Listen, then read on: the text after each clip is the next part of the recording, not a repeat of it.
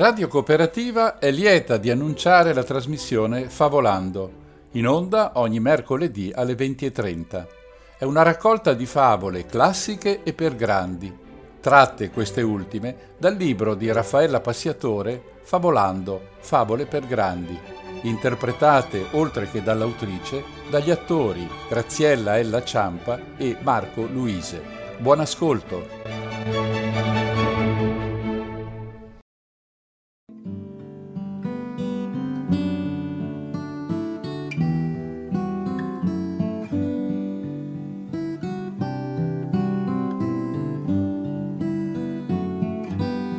Cari amici, questa puntata di Favolando è dedicata al Natale. Lo festeggiamo a modo nostro proponendovi due favole. La prima, il terzo Natale di Raffaella Passiatore, si tuffa nella tradizione ebraica e ci racconta di un Opsernish davvero speciale, quello del figlio di Joseph il falegname. In questa festività i bambini ebraici imparano a leggere e ad essi vengono tagliati per la prima volta i capelli. Ce la raccontano con la solita grande bravura Marco Luise e Graziella Ella Ciampa. La seconda favola si intitola Le renne di Babbo Natale. È scritta e letta da Mario Brusamolin.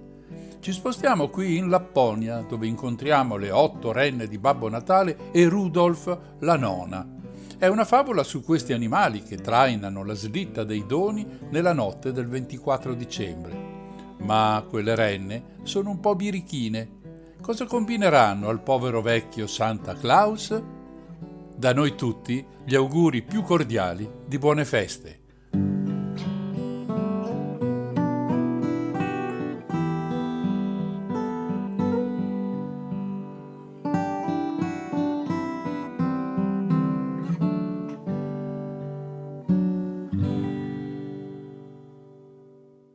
In collaborazione con l'associazione Quarto Tempo state per ascoltare Il terzo Natale di Raffaella Passiatore. Voci recitanti Graziella Ella Ciampa e Marco Luise.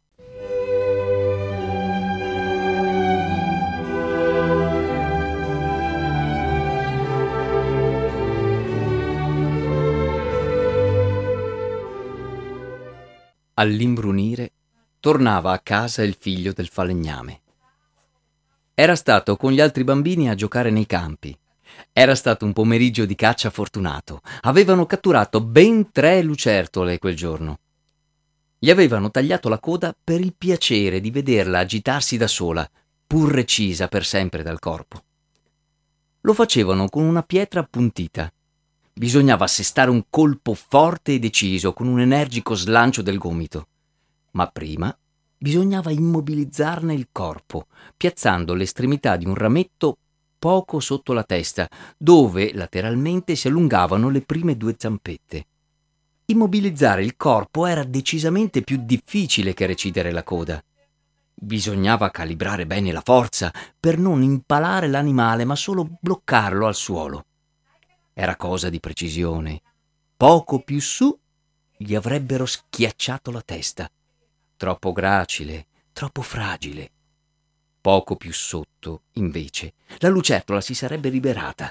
La bestia, scattando come una molla da un lato all'altro, si sarebbe curvata tanto da cavallare il muso alla coda e sempre, dopo uno di quegli spasmi, sarebbe riuscita a sottrarsi alla pressione del ramo. Come facesse, non si capiva. Quando si menava il colpo sulla coda non si provava assolutamente niente. Invece, tenendo il ramo premuto in quel preciso punto poco sotto la testa, s'avvertiva una sensazione di molle, gommoso e il desiderio indicibile di premere.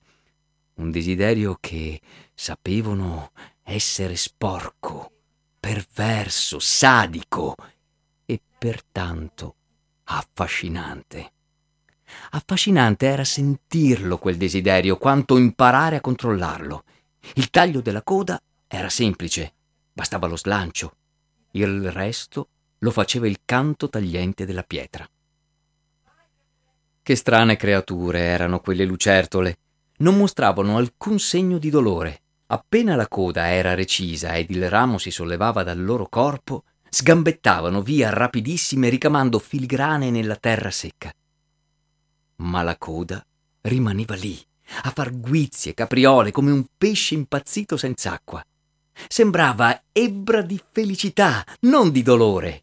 Non aveva più occhi, né bocca, né stomaco, né cuore, né polmoni, eppure, o oh, proprio per quello, era lì a far balletto della sua libertà. Il figlio del falegname pensava spesso che gli sarebbe piaciuto essere una coda di lucertola così, per andarsene in giro senza un corpo a far capriole per il mondo. Arrampicandosi sul tronco secco dell'ulivo per staccare il ramo, si era graffiato. Una macchia scura, ancora umida di sangue, gli copriva un ginocchio. Eppure saltellava il figlio del falegname, veloce sulla strada in salita. Saltellava e pensava all'indomani. Domani sarebbe stato un gran giorno, il suo terzo compleanno. Da domani la sua vita sarebbe cambiata. L'indomani sua madre l'avrebbe sfregato per bene nella tinozza per il bucato, l'avrebbe unto poi con olio profumato, gli avrebbe pettinato ed inanellato per l'ultima volta i capelli, gli avrebbe infine fatto indossare la tonaca di lino bianco.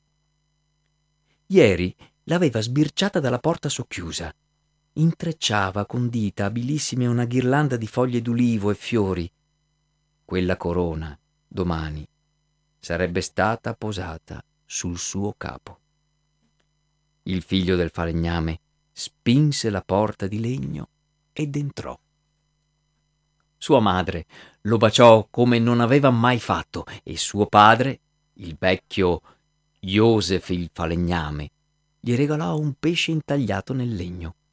Era un pesce bellissimo, stava in una mano, era di legno d'ulivo da un nodo del legno, suo padre, il falegname, aveva ricavato un occhio del pesce. Da un lato è sveglio e mi guarda, pensò il figlio del falegname. Dall'altro dorme, oppure è morto.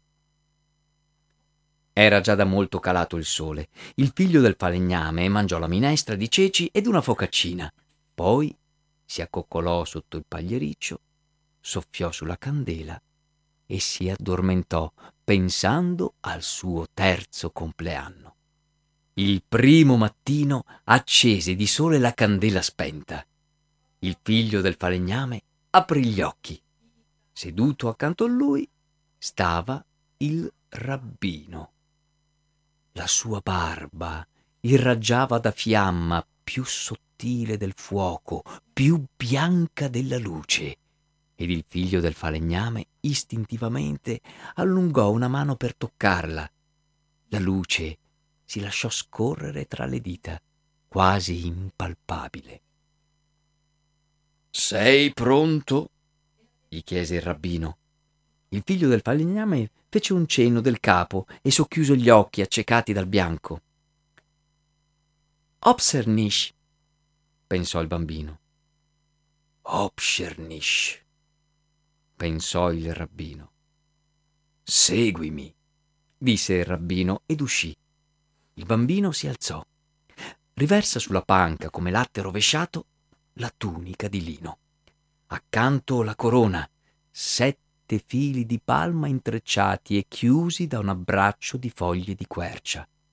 E sulla fasciola si incastonavano smeraldi di frutti immaturi d'ulivo, falde sottili d'argento cangiante le sue foglie, di rubini e topazzi l'iride delle infiorescenze montate nei loro calici dalla maestria di un orafo sapiente.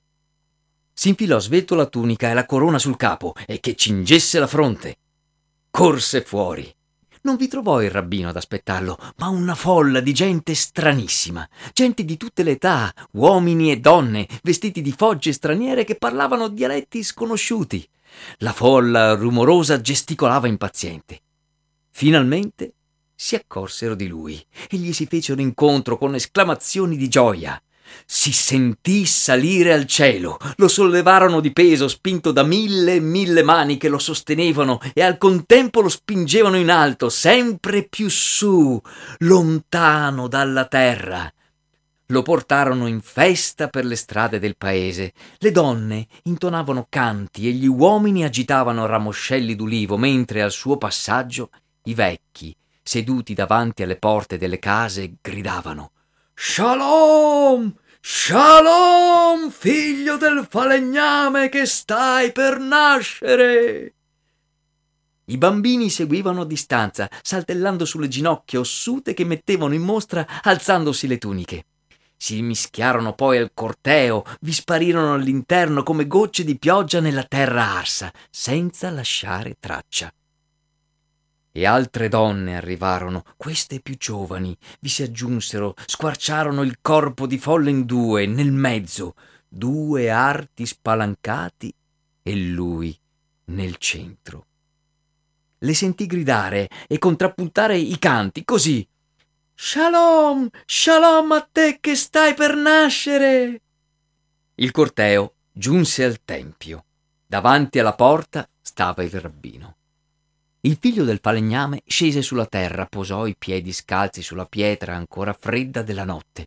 La folla si divise tra uomini e donne all'interno della sinagoga. Lui fu l'ultimo ad entrare seguendo i passi lenti del rabbino. L'ombra lo avvolse. Cercò disperatamente il volto di suo padre, il velo ricamato, quello delle ricorrenze di sua madre, ma gli occhi non trovarono né l'uno né l'altro seguiva i passi lenti della luce davanti a sé ed in quel momento si sentì solo ed ebbe paura.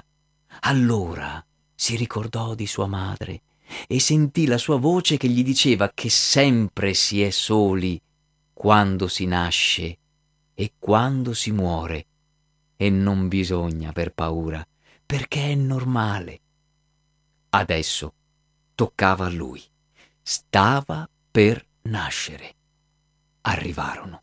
Il rabbino gli si avvicinò dolcemente e gli sollevò dal capo la corona intrecciata. Poi, con altrettanta dolcezza, iniziò a tagliare via i suoi riccioli, lentamente, uno ad uno. Il bambino li sentiva cadere, gli parvero pesanti, erano succubi dell'implacabile forza della terra.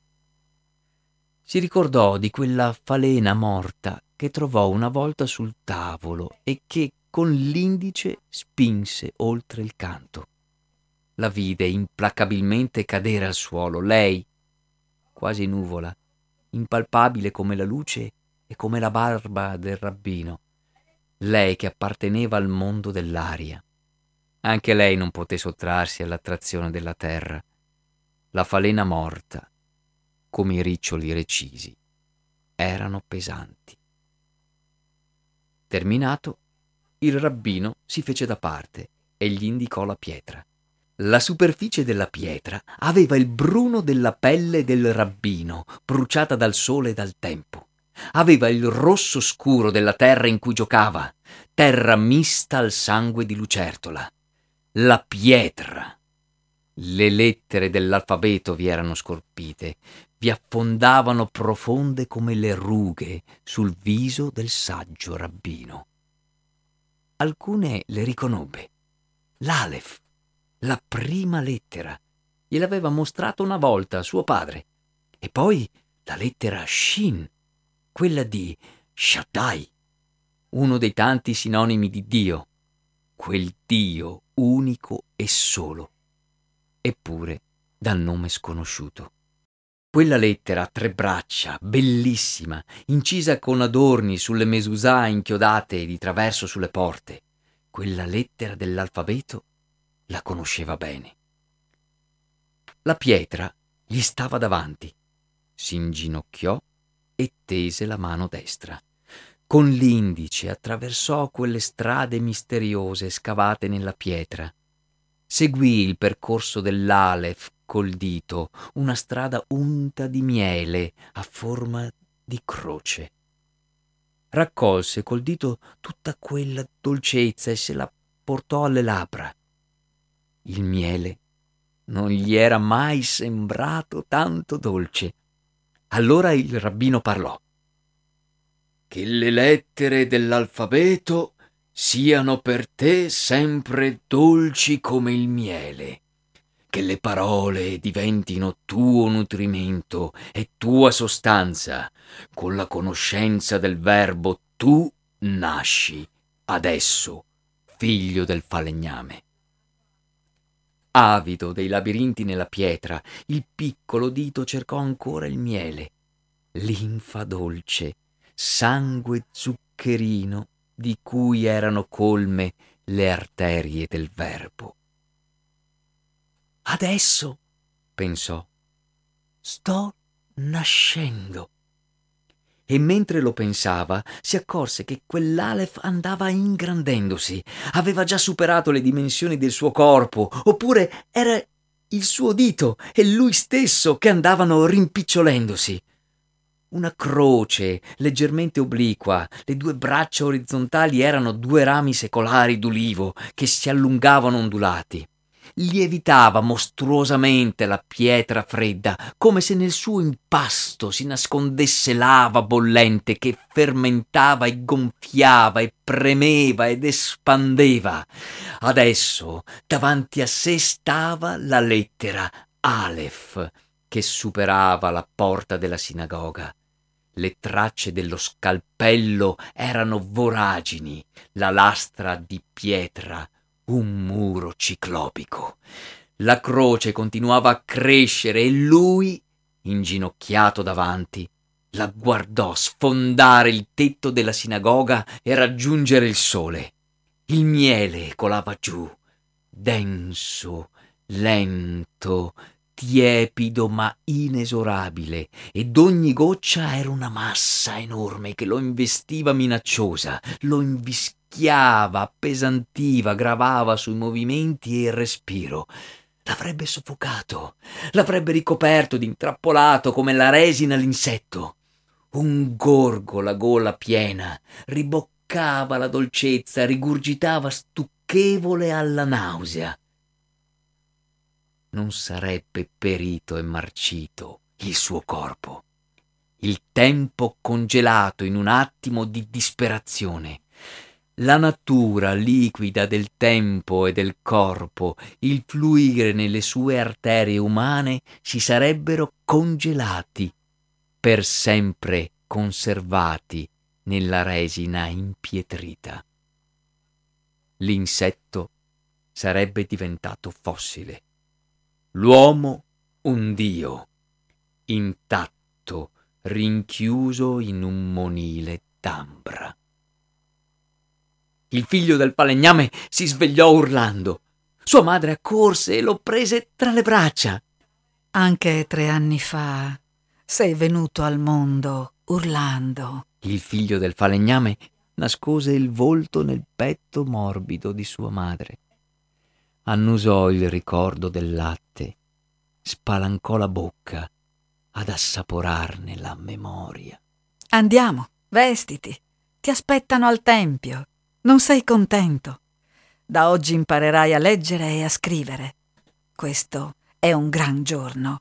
È la tua Opschernish, il tuo terzo compleanno. Ed ogni compleanno è un Natale. Figlio di Joseph, il falegname.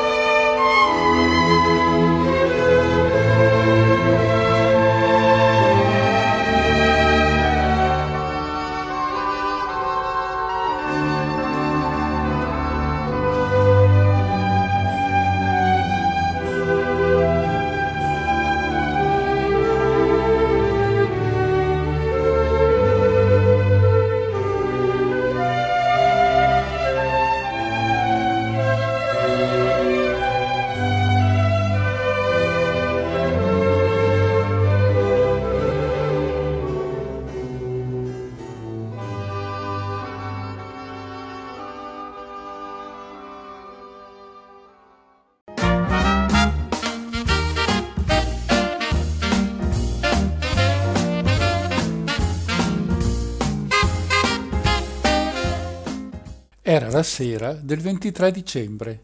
In una fattoria nel nord della Lapponia, otto renne erano riunite nella stalla del loro padrone. Erano otto femmine, tutte adottate da piccole e allevate con uno scopo ben preciso. Dovevano imparare a trainare la slitta carica di doni di uno strano individuo, di cui nessuno sapeva il nome esatto. Qualcuno lo chiamava Klaus, forse derivando questo nome dal tedesco Klaus con la K. Klaus con la K è un diminutivo, anche se pochi lo sanno, di un nome molto importante in tanti paesi, ad esempio in Russia e in Italia, soprattutto in Meridione e precisamente a Bari in Puglia. L'origine di quel nome infatti è Nicola, poi tedeschi e scandinavi lo avevano storpiato forse per la fretta di pronunciarlo. Gli americani, che non vanno mai per il sottile quando si tratta di tradizioni e storia, l'avevano fatto proprio, aggiungendovi un Santa davanti, Santa Claus, e inventando una marea di canzoni con il suo nome. In una, addirittura, si entrava nella sua vita privata, persino sentimentale, quando lui chiedeva coccole di un certo tipo a sua moglie. A dire la verità, le renne non avevano mai visto la signora, eh, la, la signora Ecco, non sapevano proprio come chiamarla, visto che nessuno conosceva il cognome del capo, il quale del resto teneva questa informazione segreta, anche se non se ne capiva bene il motivo. Molti in Europa lo chiamavano Babbo Natale, ma alle renne non risultava affatto che ci fosse qualche figlio in giro. Forse l'appellativo di Babbo era dovuto alla sua età, indefinita, ma molto molto avanzata, e a quella lunga e folta barba bianca che gli copriva il torace. Le renne si erano riunite per un motivo che potremmo definire sindacale.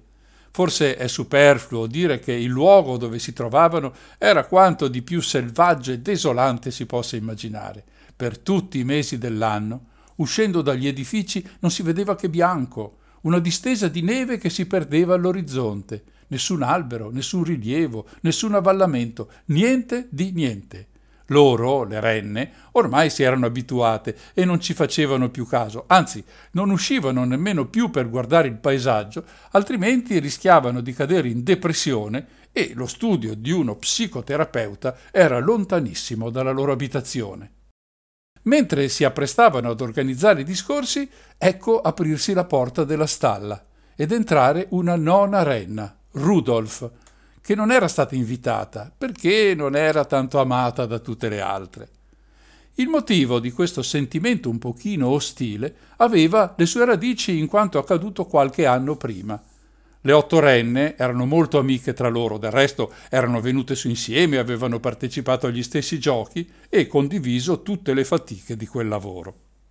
Babbo Natale, quella sera in cui bisognava trottare davvero per consegnare i regali ai bambini di tutto il mondo, era reduce da un abbondante pasto a base di baccalà, sul quale aveva bevuto molti bicchieri di vino rosso, che un ricco signore gli aveva fatto trovare davanti alla finestra della sua casa in cambio dei doni per il figliolo.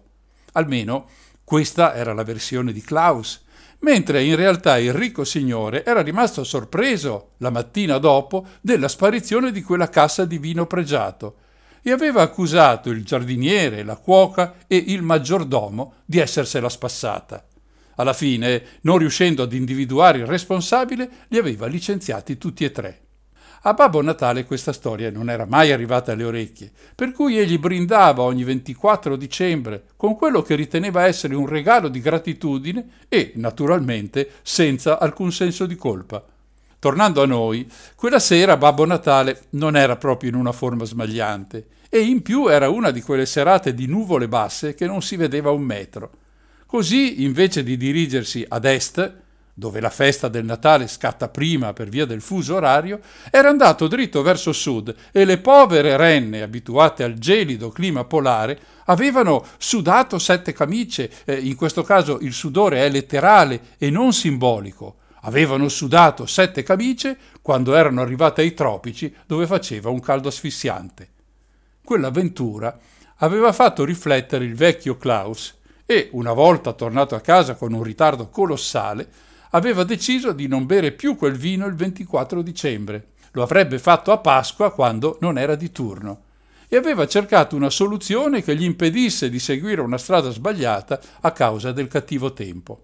Così cominciò una ricerca di qualcosa di magico, di miracoloso, che trovò proprio nella renna Rudolf.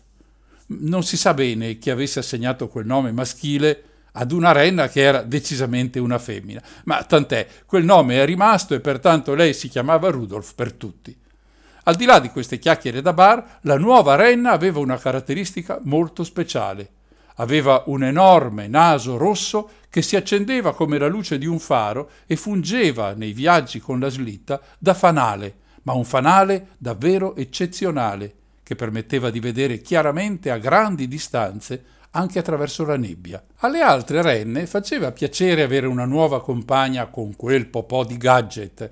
Usavano questo termine perché lo avevano sentito mentre guardavano un vecchio film americano su un improbabile ispettore distribuito dalla Disney. Le otto renne, Dasher, Dancer, Prancer, Vixen, Comet, Cupid, Dunder e Blitzen, lavoravano a coppie nel traino della slitta, ma si scambiavano i posti volentieri perché non accadesse che due di loro fossero sempre le ultime, che stare dietro tutti quei sederi sotto sforzo non era proprio la cosa più bella e igienica del mondo. Rudolf, invece, appena arrivata, senza nemmeno essere presentata al gruppo, era stata messa in testa ed il suo compito non era affatto quello di tirare la slitta, ma solo di fare luce.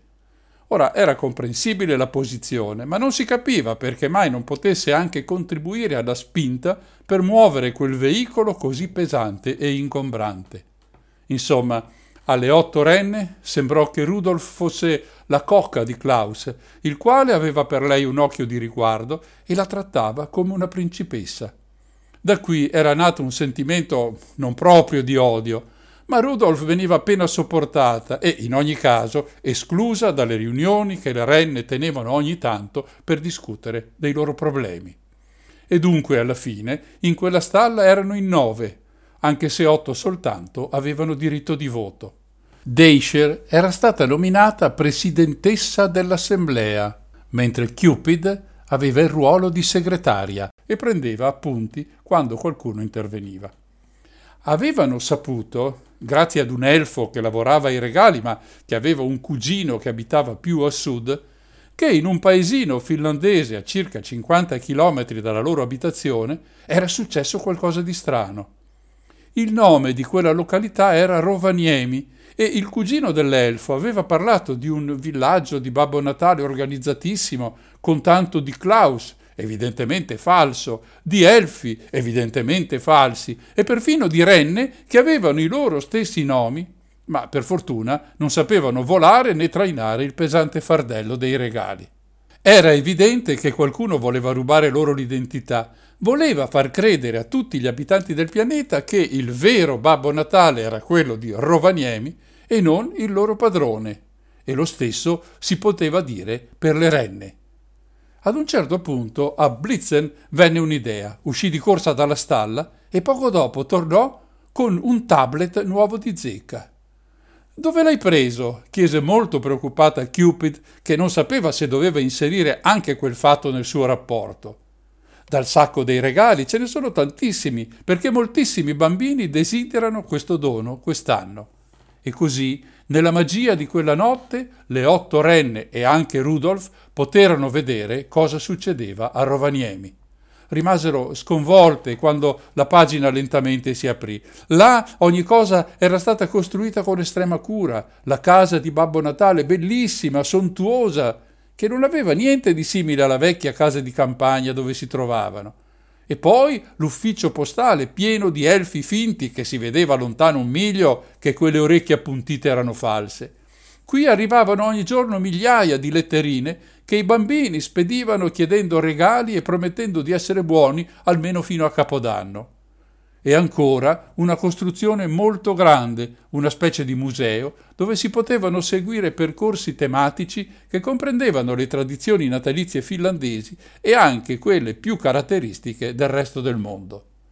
C'erano anche promozioni sui viaggi provenienti da ogni parte del pianeta verso quello che pubblicizzavano come l'incontro con il vero Babbo Natale. E quel vero era messo tra virgolette, come a dire non lasciatevi ingannare da altri villaggi simili, perché soltanto noi qui in Finlandia abbiamo il solo e autentico Babbo Natale.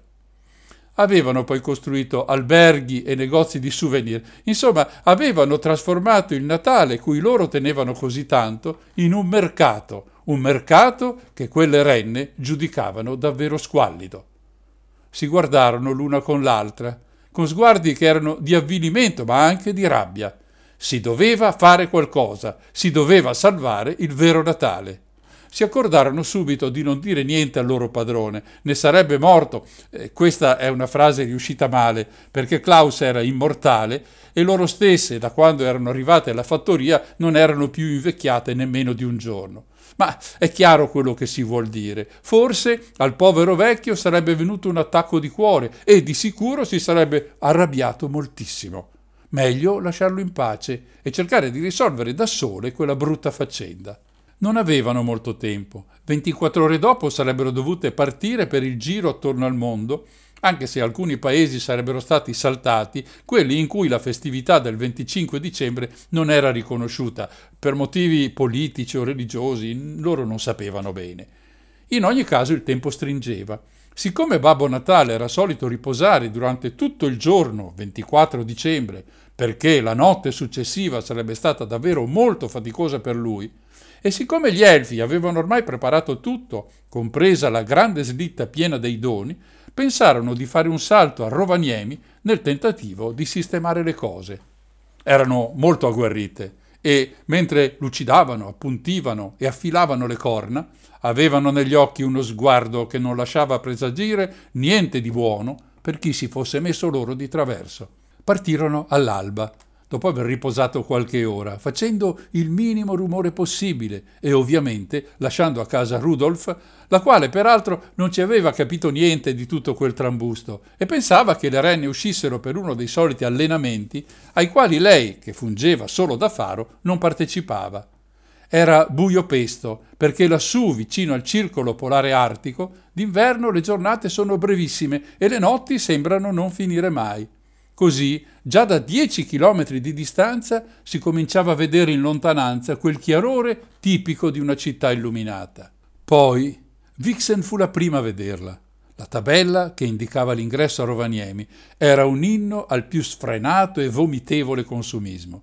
Il nome del paese era circondato di luci multicolori che lampeggiavano e si rincorrevano, cambiando completamente la scena ad ogni giro. Sotto quel nome un invito molto esplicito ad entrare in paese per comprare ogni cosa e, ciò che fece arrabbiare di più la renna, l'indicazione che quel giorno era il Black Friday e c'erano riduzioni, offerte e sconti molto convenienti. Quella tabella, dopo il passaggio delle renne, non era più illuminata e un largo squarcio si era portato via tutte le promesse di risparmio ai clienti. C'era un sacco di gente in giro, arrivato un po' da ogni parte, era pieno di giapponesi che fotografavano ogni cosa con i loro flash. Contrariamente a tutti gli altri, cercavano del pollo fritto che avrebbero consumato a cena secondo la loro tradizione natalizia. A sinistra un negozio di souvenir vendeva, tra le tante chincaglierie inutili, anche delle piccole statue di Babbo Natale e lo guardarono con enorme stupore delle statuine di renna, le vere renne di Babbo Natale. Così c'era scritto, con un bianco fatto di neve sul vetro della finestra. Le otto renne affacciarono i musi verso quelle statuine. Non ci somigliano per niente, disse Vixen, e tutte le altre annuirono. Come si permettevano di spacciare animali di poco conto per le splendide renne di Babbo Natale? Occorre puntualizzare che nessuno si stupiva di veder girare per strada delle renne in quel periodo, perché era proprio il loro habitat naturale, o meglio, l'habitat costruito dalle aziende per convincere tutti che stavano davvero nel regno magico del Natale. Così entrarono tutte e otto in un bar.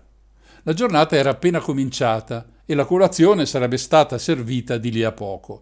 La gente cominciava ad entrare, stropicciandosi le mani nel tentativo di scaldarle un po' e sbattendo i piedi a terra per liberare le scarpe dalla neve che vi era rimasta attaccata. I più ordinavano un cappuccino, una bevanda di origine italiana fatta con caffè e latte e una spolverata di cacao che rendeva decisamente più dolce e gradevole il tutto. Il barman, un omone di due metri dalla lunga barba nera, ma molto affabile e gentile, quando versava il latte faceva un movimento col polso e sulla tazza compariva miracolosamente una piccola bianca cometa. Uno spettacolo.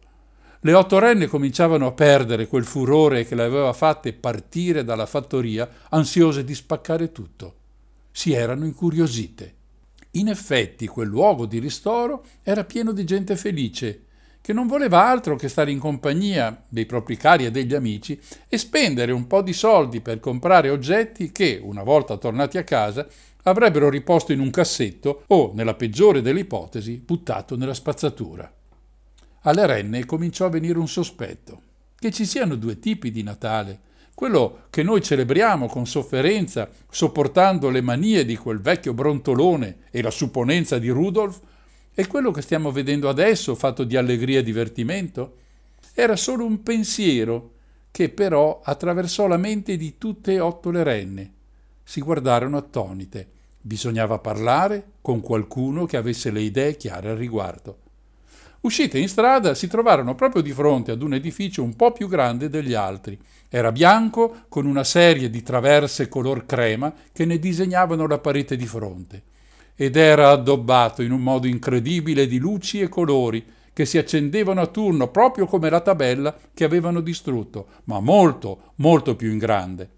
Una targa di marmo decorata con fronde d'alloro recitava Municipio di Rovaniemi in realtà si trattava di una succursale, perché la vera città di Rovaniemi si trovava alcuni chilometri più a sud, contava circa 65.000 abitanti e aveva un sindaco dalle chiare origini italiane, anzi venete, Mauri Gardin, infatti ricordava chiaramente una seconda linea della più gloriosa squadra di rugby di Padova, il Petrarca dei Cinque Scudetti. Nel municipio era presente il delegato del sindaco che ricevette volentieri le otto renne per discutere con loro la situazione. E così spiegò come erano andate le cose. Alcune multinazionali avevano investito una quantità enorme di soldi per realizzare tutto quello che avevano visto, pagando profumatamente gli attori che impersonavano i vari personaggi presenti nel villaggio. Anche le renne? domandò con vivo interesse Blixen mentre le altre annuivano per dar forza a quella richiesta. Certo anche le renne.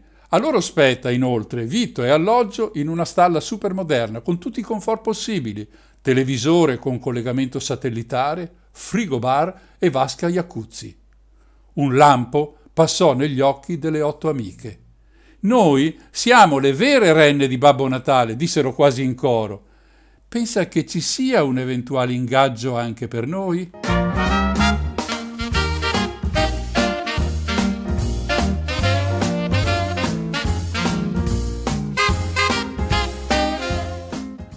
Le ore erano passate e Babbo Natale, stiracchiando le braccia e allungando la spina dorsale, cercava di togliersi di dosso quella pigrizia che sempre lo prendeva alla fine di una bella dormita.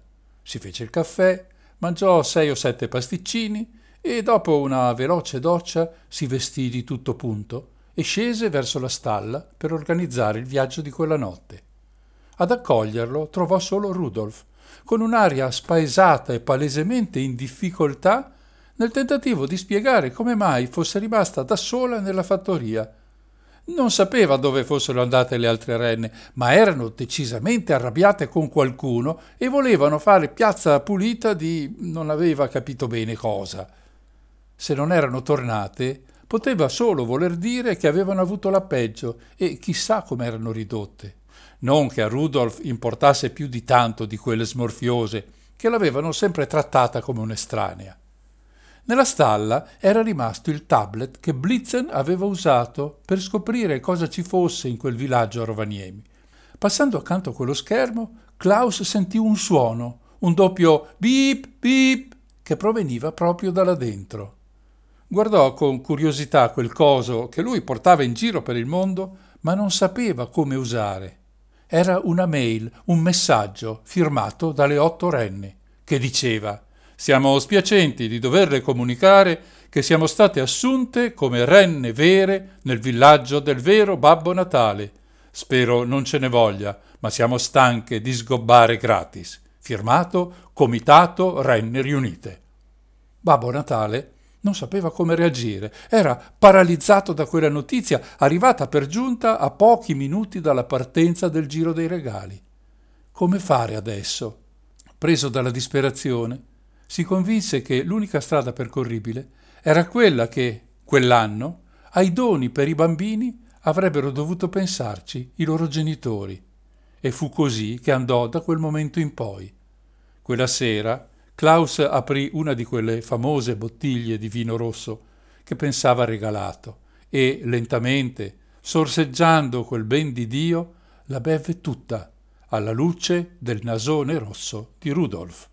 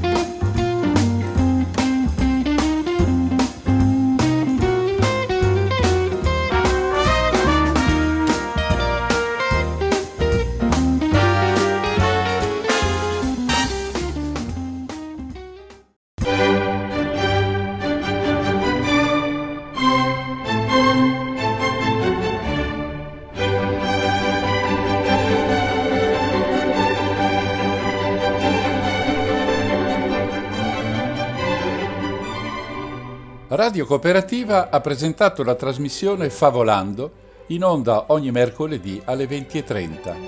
Augurandosi che abbiate gradito, vi ringrazia per l'ascolto e vi dà appuntamento alla prossima puntata.